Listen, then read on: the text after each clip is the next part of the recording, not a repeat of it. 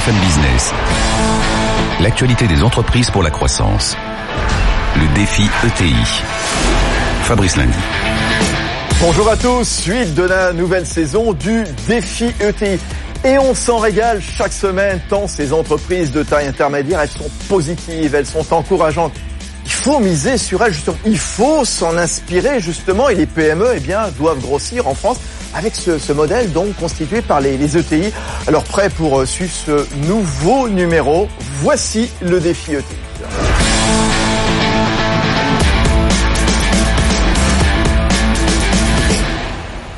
Allez, on a envie de les suivre, ces, ETI. À, tel point, vous le savez, ce sont les 10 ans des entreprises de taille intermédiaire.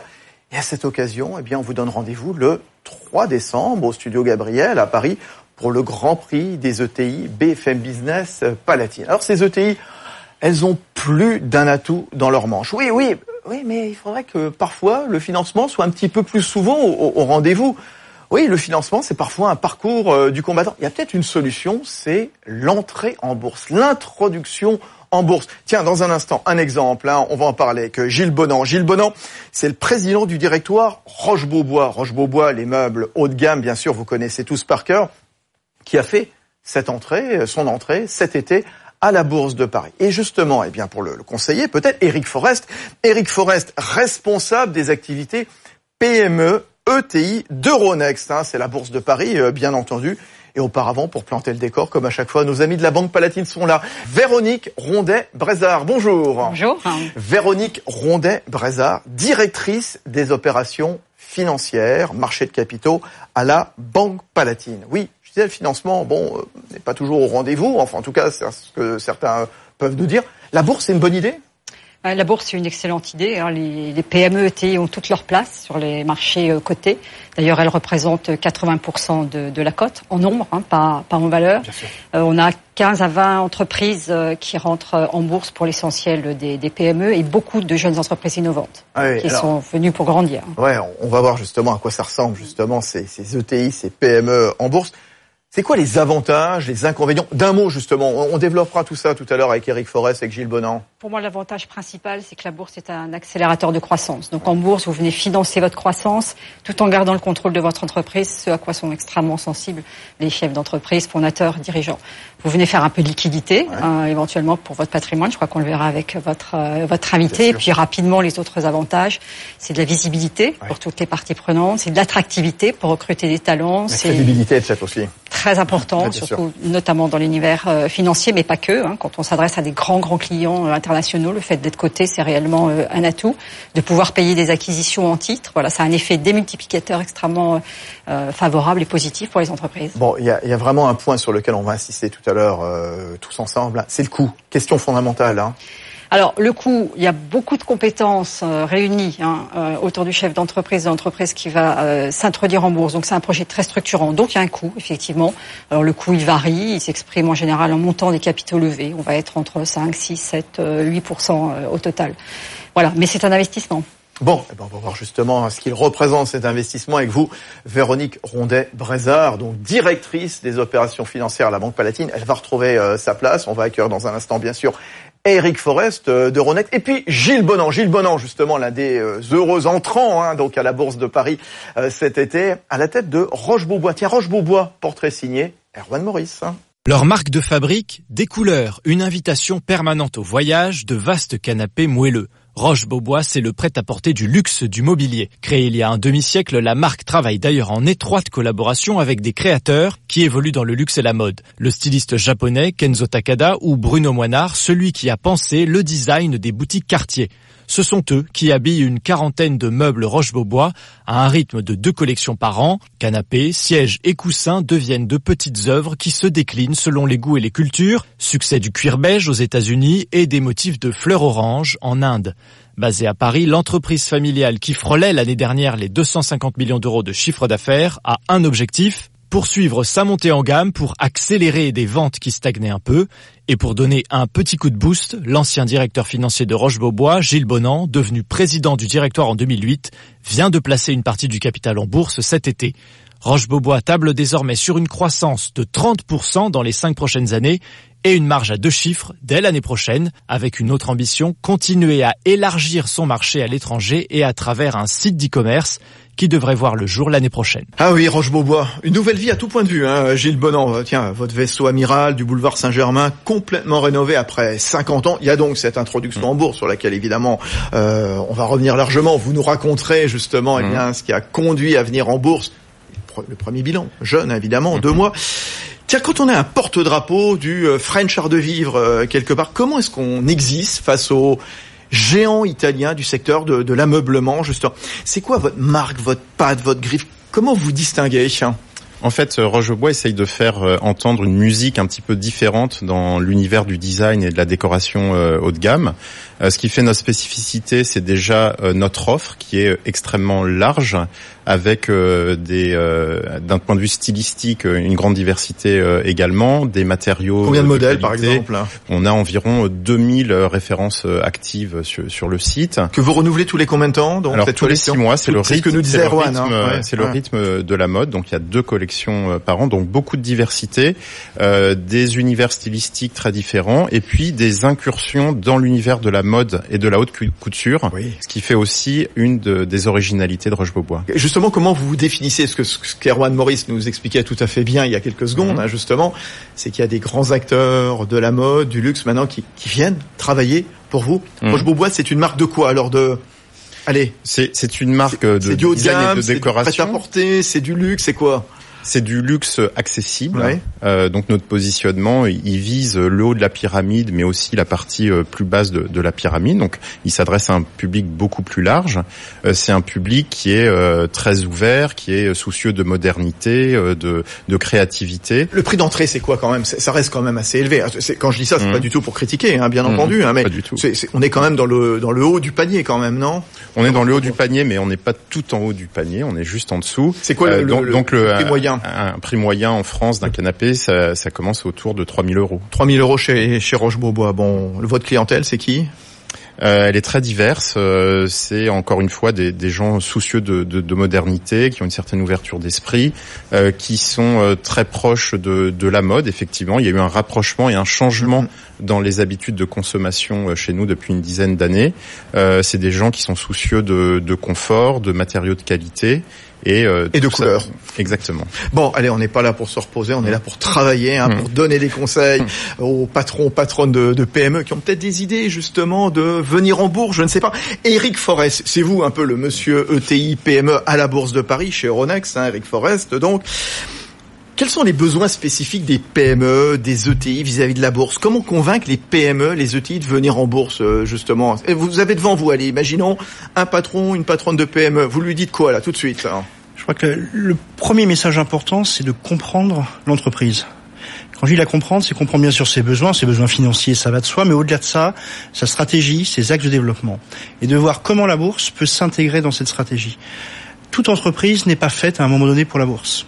Par contre, certaines entreprises le sont, j'allais dire parfaitement, parce que leur plan de développement, leurs ambitions en France, à l'international, leurs besoins de financement font que la bourse peut répondre ou cocher toutes ces cases. Donc je crois que le premier exercice que nous faisons lorsque de plus en plus nous sommes en amont à la rencontre de ces chefs d'entreprise, de ces entrepreneurs pour parler financement, c'est d'analyser cette adéquation entre la bourse et leurs besoins.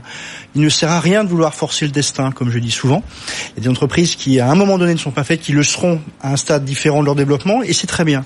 À l'inverse, euh, par rapport à des besoins à un moment donné, notamment en termes de financement, puisque Véronique le disait tout à l'heure, le premier objet pour venir en bourse, c'est effectivement financer la croissance, accélérer la croissance et le développement. C'est pas le seul. C'est aussi un outil de liquidité, liquidité pour les actionnaires historiques. Roche-Beaubois en est, en est un bel exemple. C'est au-delà de ça, c'est aussi un outil de visibilité, de notoriété. Roche-Beaubois n'en avait pas besoin, la marque est largement établie avant l'introduction en bourse. voilà, mais d'autres entreprises ont besoin, notamment dans une dimension plus internationale, ont besoin d'établir finalement leur visibilité. Mais à quel moment, euh, Véronique Rondet-Brézard, Eric Forest, puis vous nous raconterez vous votre propre expérience, Gilles Bonan chez Roche-Beaubois, à quel moment on commence à songer à la bourse? À quelle phase de la croissance de l'entreprise on se dit, tiens, si j'allais en bourse, Véronique, Banque Palatine Alors, je crois qu'il n'y a pas un seul euh, un seul schéma et euh, je crois qu'il faut distinguer euh, probablement les entreprises innovantes, hein, les entreprises technologiques qui en fait vont beaucoup en bourse désormais. Plus facilement.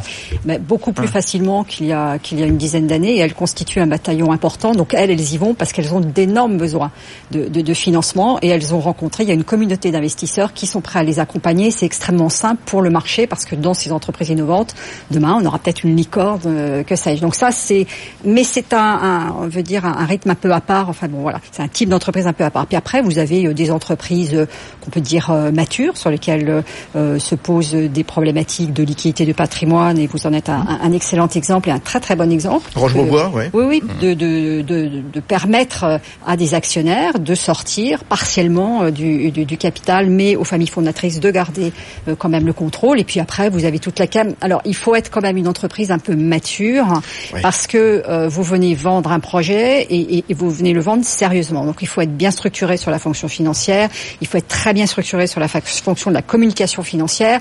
La bourse, elle est à la fois relativement un peu exigeante, c'est-à-dire que les, les, entrepreneurs, les dirigeants restent très indépendants dans le pilotage de leur entreprise. C'est pas du tout la même chose que le capital investissement de ce point de vue-là. En revanche, quand ils prennent la parole, ils s'engagent, il y a une confiance et il faut pas décevoir.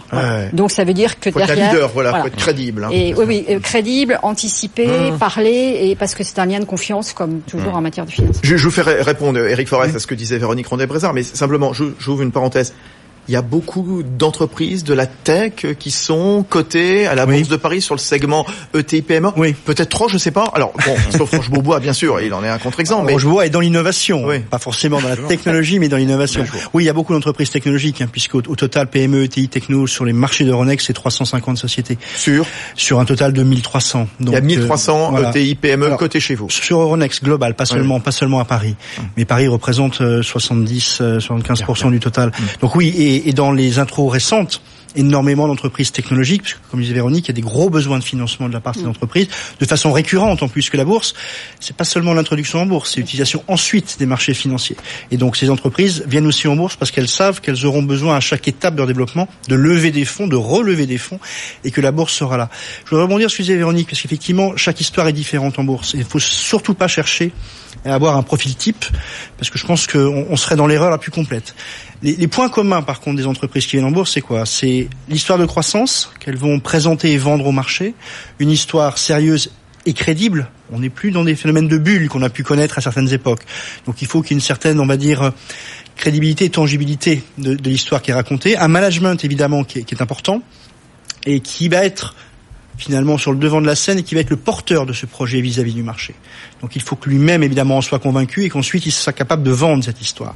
Et un management également qui a compris ce que ça voulait dire que d'être en bourse. Pardon d'insister là-dessus, mais je pense que c'est un point important. L'introduction en bourse n'est que le début d'une histoire. le début de l'histoire boursière, c'est le premier jour, c'est pas la fin. Donc derrière, une fois qu'on est coté, l'entreprise a un certain nombre d'engagements à respecter vis-à-vis des investisseurs. Contraignant quand même quelque part. Ce que, ce que vous dites quelque part, c'est voilà, c'est bien d'aller en bourse. Il y a des besoins, ça répond à des besoins, mais attention à ne pas faire n'importe quoi parce que vous, vous rentrez quelque part sur un chemin. Voilà, il va falloir tenir des engagements. C'est une discipline vis-à-vis des investisseurs. Voilà. C'est importante, une rigueur dans la communication régulière. Et donc, pour ça, juste un point pour terminer là-dessus, je pense que l'accompagnement de ces chefs d'entreprise est clé avant même l'introduction en bourse pour qu'on évite des erreurs d'aiguillage, si vous me permettez l'expression, et qu'on ait des gens qui viennent en bourse en sachant ce que ça veut dire pour l'introduction en bourse et dès le lendemain. Hmm. C'est pour ça que notamment nous on a lancé des programmes d'accompagnement des entreprises familiales et technologiques pour les aider à mieux comprendre ce que sont les marchés financiers. Avec des produits spécifiques hein, que, vous développez chez, chez Euronext. Alors Gilles Bonan, donc à la tête de, de Roche-Beaubois, début juillet, 10% hmm. du capital ont été placés euh, en bourse. 11,5%. Hein, 11,5%, valorisant l'entreprise un petit peu plus quoi de 200 millions à peu près? voilà, c'est ça. Quels ont été vos besoins? Quelle histoire avez-vous avez-vous voulu raconter justement? Eh bien aux investisseurs pour dire croyez en Roche-Beaubois, venez nous voir, placez votre argent. Pourquoi venir en bourse Alors effectivement, chaque introduction en bourse est, différente. En ce qui nous concerne, il s'agissait non pas de lever des financements, parce qu'aujourd'hui on assure notre développement, notre croissance par des autofinancements. Il s'agissait en fait de faciliter la sortie progressive de quelques actionnaires. Et puis, comme c'était souligné tout à l'heure, c'est effectivement euh, un accélérateur de croissance et de développement.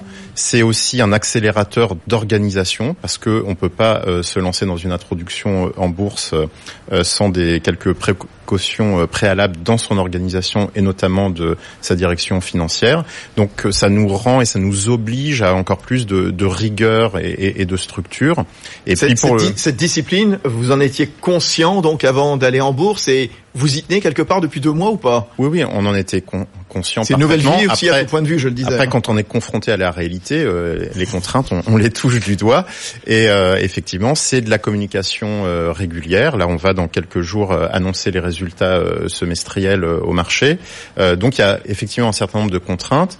Mais d'un autre côté, d'une part, c'est un véhicule maintenant qui est en place, donc qui pourra, le cas échéant, euh, servir à Roche-Beaubois si demain on devait lever des fonds, euh, si ça de, devait se produire. C'est une belle euh, carte de visite d'être. Oui, c'est une carte de. et puis c'est mmh. une vraie visibilité. Mmh. C'est une façon pour nous aussi d'attirer de nouveaux talents, des, des, talents créatifs et puis des talents pour nous accompagner dans le développement de Roche-Beaubois en France et dans le monde. Mais vous aviez connu avant des, des, des problèmes de, dans, le, dans votre financement. Qu'est-ce qui vous avait manqué dans votre parcours en termes de, de financement? Ça a pu être le parcours du combattant qui à un moment vous a dit ben allez, mmh. je vais choisir la bourse ou alors non, c'est non non pas du tout. Pas un on est bien, on est bien d'accord. En on n'a pas levé d'argent, euh, donc là c'était oui, assurer la, la, liquidité de vis-à-vis de, de, qui partaient. Donc le financement est assuré euh, sans problème. Ouais. Alors euh, quand même. Euh, venir en bourse, il y a une discipline, vous nous dites, c'est quoi les différentes étapes? On va partir du début euh, quand même, il faut y aller étape par étape, Eric Forest, oui. donc euh, bon, vous avez par exemple créé Euronext Access Plus, hein, une sorte de bourse d'acclimatation pour ouais. les startups, les, les PME. La règle, donc, c'est la souplesse. Il y a un certain nombre d'étapes à suivre. Euh, oui. On va pas, on, on va, va pas, trop rentrer dans le détail. Non, non, on va pas rentrer dans la technique. Je crois que un des éléments clés, c'est d'être bien entouré. Hum pour le chef d'entreprise parce que c'est un Alors, parcours de entre guillemets qui peut être du combattant. Donc il a autour de lui des gens qui vont l'accompagner qui sont ce qu'on appelle les banquiers introducteurs bon. qui sont évidemment ses commissaires aux comptes qui sont un, un avocat vous spécialisé ça, vous les... oui, bien sûr, bien sûr. Voilà, un avocat spécialisé en droit boursier l'agence de communication financière qui a un rôle très important justement pour aider le dirigeant et l'entreprise dans la fameuse equity story quelle histoire on va raconter au marché comment on présente finalement l'histoire et la stratégie de, de l'entreprise.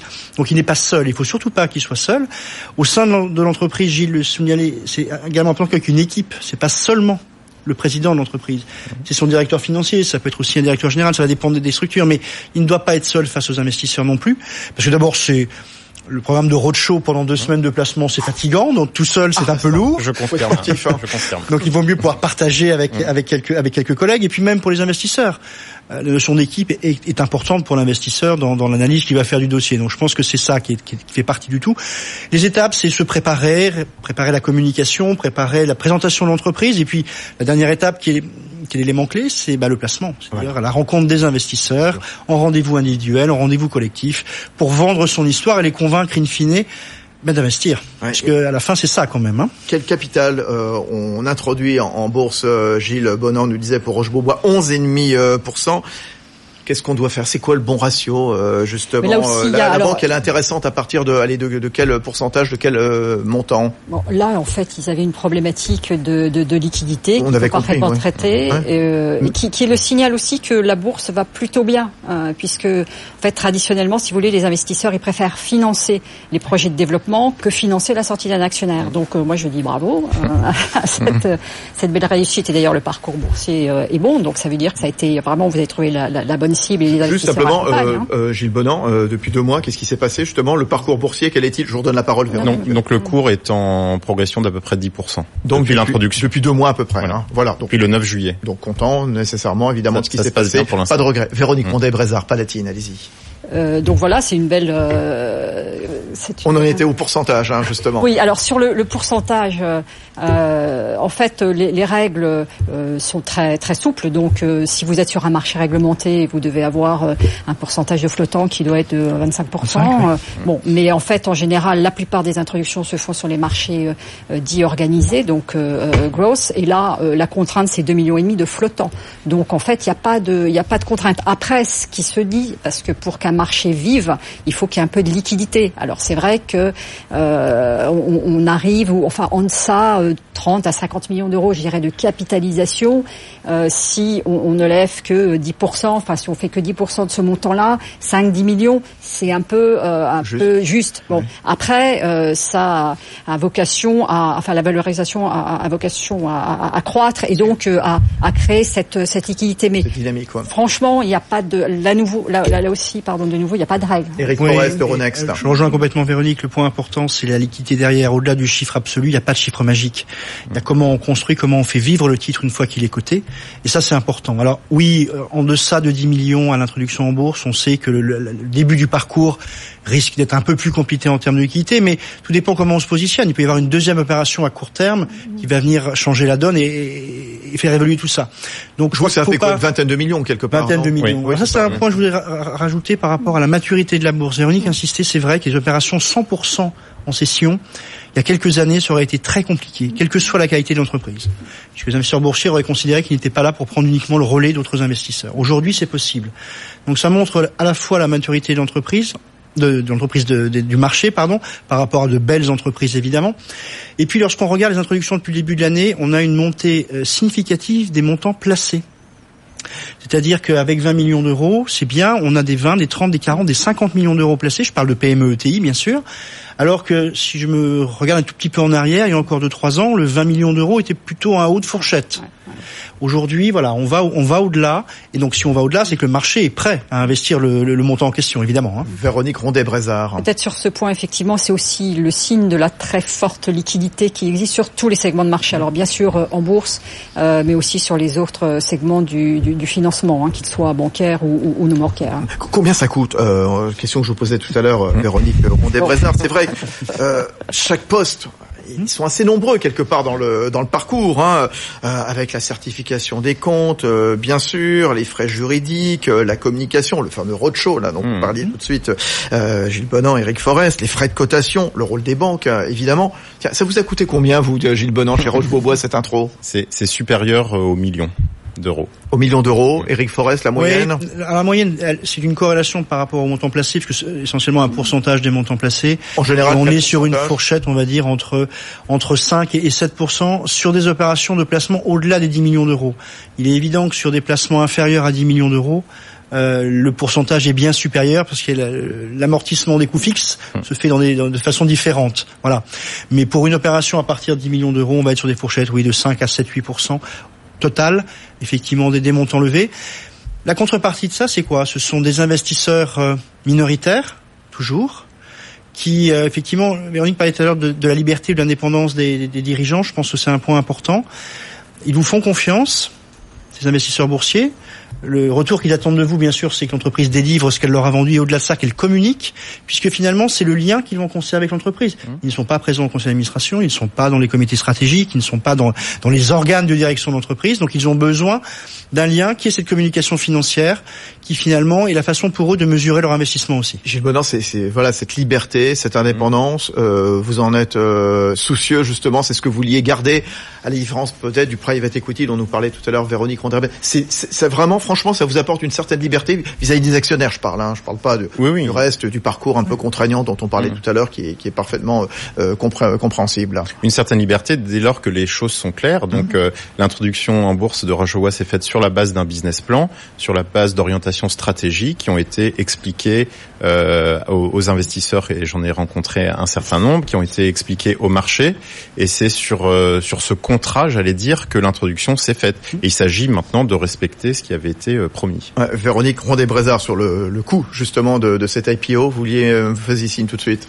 Non, non, moi je, je, je confirme en fait. Euh, si vous voulez, là, on parlait d'une d'une session. Si euh, Rocher Beaubois, les actionnaires n'avaient pas souhaité aller en bourse et qu'ils avaient souhaité euh, céder une partie, de toute façon, ils auraient eu des coûts de transaction, des coûts d'intermédiation. Donc ce sont, c'est vraiment un investissement en fait. Hein, ce, mmh. ce, ce coût, c'est pas bon. Je comprends que ça puisse être euh, relativement conséquent, mais euh, combien d'intros vous cherchez, vous visez, ah. vous à la bourse de Paris, chez Euronext, Eric Forest, dire, le, le plus possible, si on arrive à répondre aux besoins des entreprises, c'est notre objectif. Donc j'ai pas de chiffre magique là non plus. Simplement notre objectif, c'est de permettre à des entreprises qui ont des besoins de les satisfaire via les marchés. Voilà.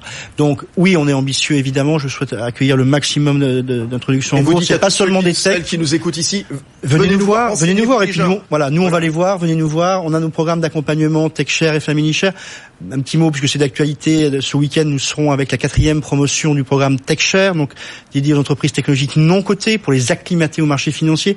On aura plus de 100 sociétés avec nous en provenance de 8 pays européens. Voilà, c'est ça la bourse aussi. Bon, c'est très divers. En effet, juste euh, Gilles Bonan pour terminer cette intro en bourse. Hein, pour en faire quoi C'est quoi? Ouvrir davantage de boutiques, se lancer dans le e-commerce, comme nous le disait Erwan tout à l'heure. Cap aussi sur la décoration. Tiens, c'est nouveau maintenant. 10% de vos ventes. On va terminer avec vous, Gilles Bonan, à la tête de Roche-Beaubois. Oui, donc il y a un certain nombre d'axes de développement euh, qui sont en, en cours en, en ce moment même. Donc une accélération du développement de, de Roche-Beaubois, notamment à l'international, et notamment sur des zones qu'on maîtrise et qui sont rentables, comme les, les États-Unis par exemple, où il y a un, de forts développements.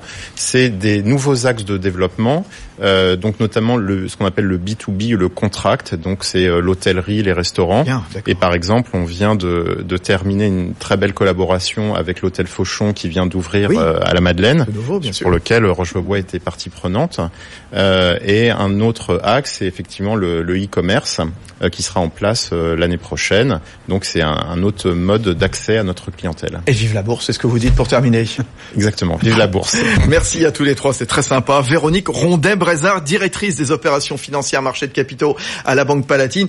Éric Forest, responsable des activités PME ETI d'Euronext, la, la bourse de Paris, entre autres, hein, bien sûr, c'est une bourse euh, sur plusieurs pays. Et puis Gilles Bonan, président du directoire de Roche-Beaubois. Merci à tous les trois. Le défi ETI, c'est fini. On va se retrouver vite, je vous le disais. Donc, eh bien, on fête cette année les 10 ans des ETI en cette année 2018. La semaine prochaine, en route vers le Grand Prix des ETI BFM Business euh, Palatine, hein, qui va nous amener jusqu'à la cérémonie le 3 décembre au Studio Gabriel. Quatrième étape, donc, euh, la semaine prochaine, avec deux ETI qui vont s'affronter à nouveau, donc sur le thème cette fois des entreprises familiales. Ce sera Burger versus Diagé. Bonne semaine à tous. BFM Business, le défi ETI, l'actualité des entreprises pour la croissance.